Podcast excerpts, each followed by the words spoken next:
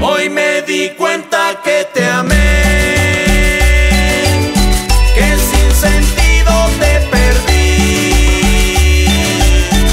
Welcome to God is Open. I'm your host, Christopher Fisher. Today at God is Open, we're going to be responding to this short video by R.C. Sproul, How Can God Regret Doing Something? I got some ideas. I, I got ideas how this could uh, this could be true. Hi, good morning, Dr. Sproul. I'm How I'm, are you? I'm Carolina. Good I'm from. Portugal. um, so my question is in Genesis 6 6 says the Lord regretted that he made man on earth. And so my question in this is how can the Lord regret something if he knows everything from the beginning? Now I like this girl. She's tracking on an intellectual level. So she she came across this problem and she's like, "This is a serious issue. There there's a conflict going on here." And R.C. Sproul, let's see how he diffuses this question. Okay, thank you very much for that question. It's a very good question, a provocative question. Obviously, if we if we look at the whole context and teaching of sacred scripture, we know that it's utterly impossible for God to regret anything. oh, right. Uh, so where in the Bible is that? A lot of times these Calvinists they they appeal to the overall writing context of Scripture, and by that they mean their own philosophy. They don't have any real proof text. They have done no textual analysis on the proof text that they do provide, and it's it's just absurd. It's so so absurd. It's just like ah can you guys read the text? Just read the text and uh, just let the text mean what it says. And they can't do it. And all these secular scholars will read the text with this unbiased attitude, and they'll these guys will dismiss them like, "Oh, they're just biased. They just want to prove Christianity wrong." Where are they getting these ideas from? It's not like they're just making up nonsense out of nothing. They're not pulling it out of a hat. They they're getting the ideas from somewhere. So just a appealing to this overriding context. They do it all the time. And you ask them for proof text, you shut them down instantly. They can't provide the proof text. including the making of uh, this uh, corruptive and rebellious uh, uh, creature called m- mankind. so God created a creature to be rebellious that he knew was going to be rebellious. He wanted this creature to be rebellious. This is this is the idea that uh, creation was meant to be fallen, and God says, "I looked out on all creation, and it is all good." No, he, he made it to be broken. He made a broken creation. But the Bible speaks in human language. so the Bible says stuff, but we just ignore the Bible and uh, we just default to our philosophy. And you hear this over and over again. That uh, I was talking to this Calvinist the other day about how Calvinists are like Gnostics, and the Gnostics had the Old Testament God as being maybe this lesser divine creature who thought he was God and created a corrupt and fallen world. The Calvinists do this other thing where they just undo every story in the Old Testament about God. That God does not exist. God does something like uh, God creates man and then repents of it, and the Calvinists will say that's just baby language. He's just he's just trying to talk to us in language that we would understand. That didn't actually happen. So they will make the Old Testament God fictitious. They'll turn it into mythology, and that in that way, like the Gnostics, they erase Yahweh of the Old Testament. And this Calvinist I was talking to, he is getting very, very angry. And he's like, no, that's just this. He does the R.C. Sproul thing. He's like, no, that's just God, God talking to us in our language. I'm like, exactly. That's literally what I'm accusing you of doing. Uh, undoing the God of the Old Testament because of philosophical concerns. You look at the language and you say, that can't be true. And then you have to have some way to mitigate that text, to say that that text is not an actual description of God. That's what they do. That's what they do. So, what, one point of commonality between Calvinists and Gnostics is their desire to relegate the God of the Old Testament to a non-real God, not not true God. On many occasions, as Calvin said, God stutters when he speaks. He stoops to our level. It's just stuttering. It's just stooping. And when I talk about the God of the Old Testament, you know, the Old Testament is a lot longer history in the world than the New Testament. New New Testament's very very snapshotted and it's very focused on the characters in the text. So so Yahweh God doesn't take a major role, but I suspect if he did, he'd look a lot like the God of the Old Testament, which Yahweh takes primary front and center roles. But uh, the Calvinists, they look at this how God describes himself, how the narrator describes God, how people describe God in the Old Testament, and they just pull out the little clips, the little little tiny phrases that they really want to believe, and they ignore the larger narrative because the larger narrative would undo their ideas of who God needs to be. And speaks to us as children. And so you'll read that the, the God owns the cattle on a thousand hills. Well, does he? does God own cattle on a thousand hills? And, and, that could be a metaphor as well. And metaphor is different than baby talk, goo goo gaga. I'm talking to my baby. Oh, you know, baby, blah, blah, blah, blah. and you, you, talk nonsense because you're just trying to play with them and poke them. A metaphor is something different.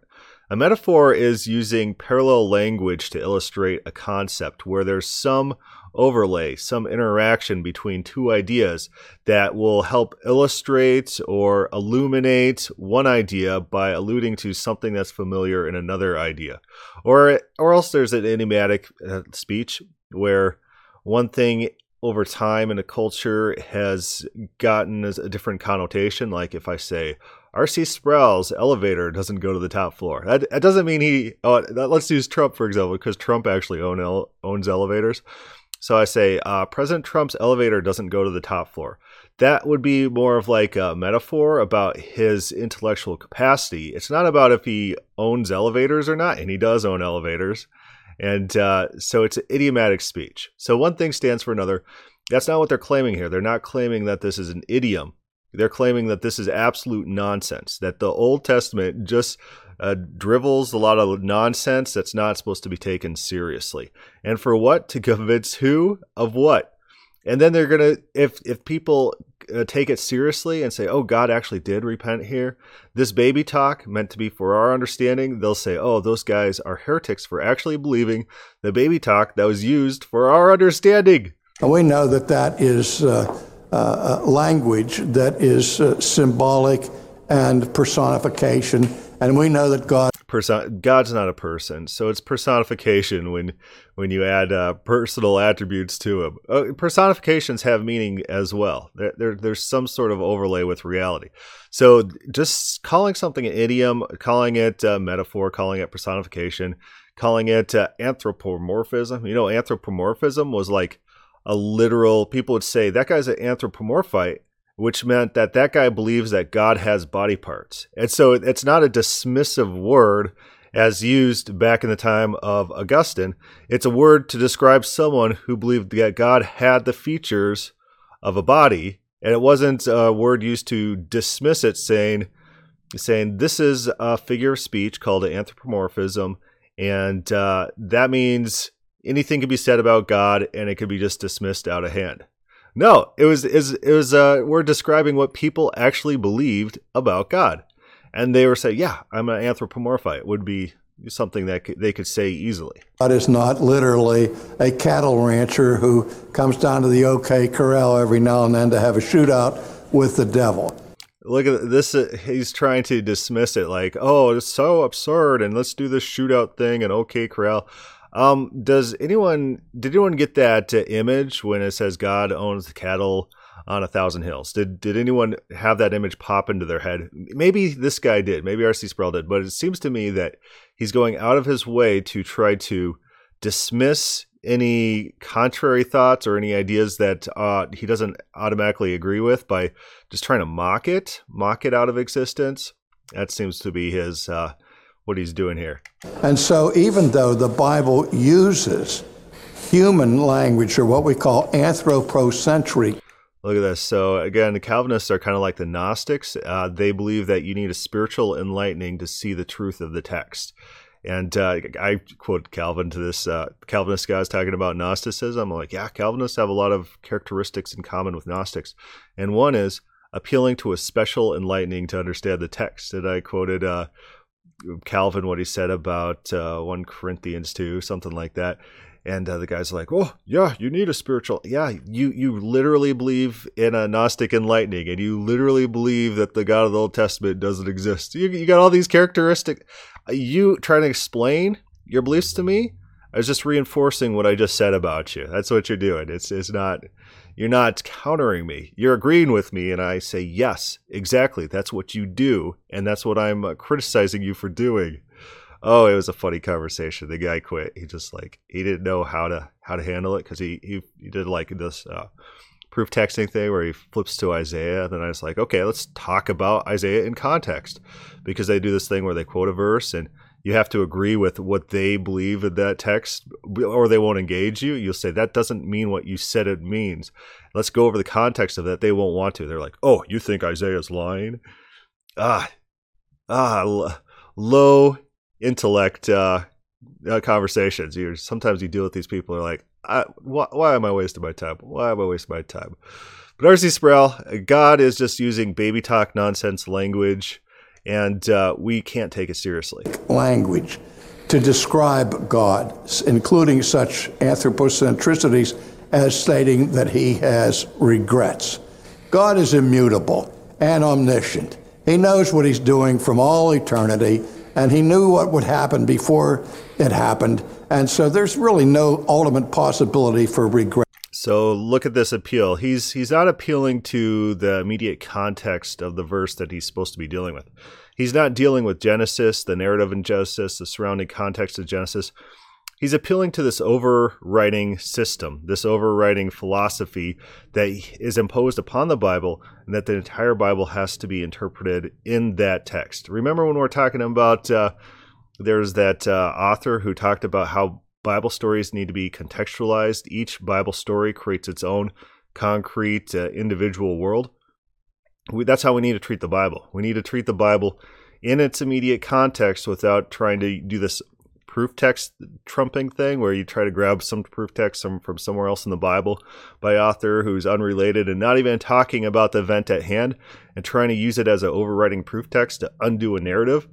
It doesn't work like that. That's not how we read the Bible. It's it's not it's not familiar to uh, reading comprehension how anyone reads any text ever except for the Bible because people really want the Bible to mean what their philosophy says. Right. Again, that's speaking in anthropo- anthropomorphic language, that is, language in human form, because we are anthropoi. We are humans. And that's how God speaks to us in our language. But again, it's that the, that uh, the Bible in these uh, narrative stations. So notice the special pleading as well. I mean, I could come to the Bible. Let's say that they have all their proof texts, and I just say, "Oh, those are petromorphisms. Those are." Uh, idiomatic language that shows strength in God, and, and that's actually a thing where like uh, you got the wrestler called the Rock, and why is he called the Rock? It's not because uh, yeah, he's he really likes geology. It's because rocks symbolize strength. So that's actually a real idiom. It's like a petromorphism. If I started to claim that their proof texts were were that type of uh, figure of speech, that'd be more legitimate than what they're doing. They're just saying any verse that I don't like is just a nothing. We just ignore it and it doesn't have any meaning, and uh, there's nothing useful from it. And if you believe it, uh, you're a heretic. Uh, statements like that will then balance it out later in the didactic statements and say God is not a man. That he. the didactic statements. So the didactic statements come from uh, the false prophet Baal and it comes from Samuel in the context of God repenting of making Saul cakes. So those are the didactic statements from characters in the text, not the narrator. But when you got the narrator talking about how God is a God of repentance, and uh, he doesn't like those didactic texts; those don't count. He should lie, or that he should die, or that sort of thing. So I think it's just a matter of literary understanding. Thank you. No, don't don't thank him. Don't thank him. You're doing so good. You're doing so good. Come back. Come back. Give a next a follow up question. Take him to task. All right. So uh, leave a comment if you like the video. Start a thread. at God is Open. We could talk about these types of things. And uh, thanks for listening.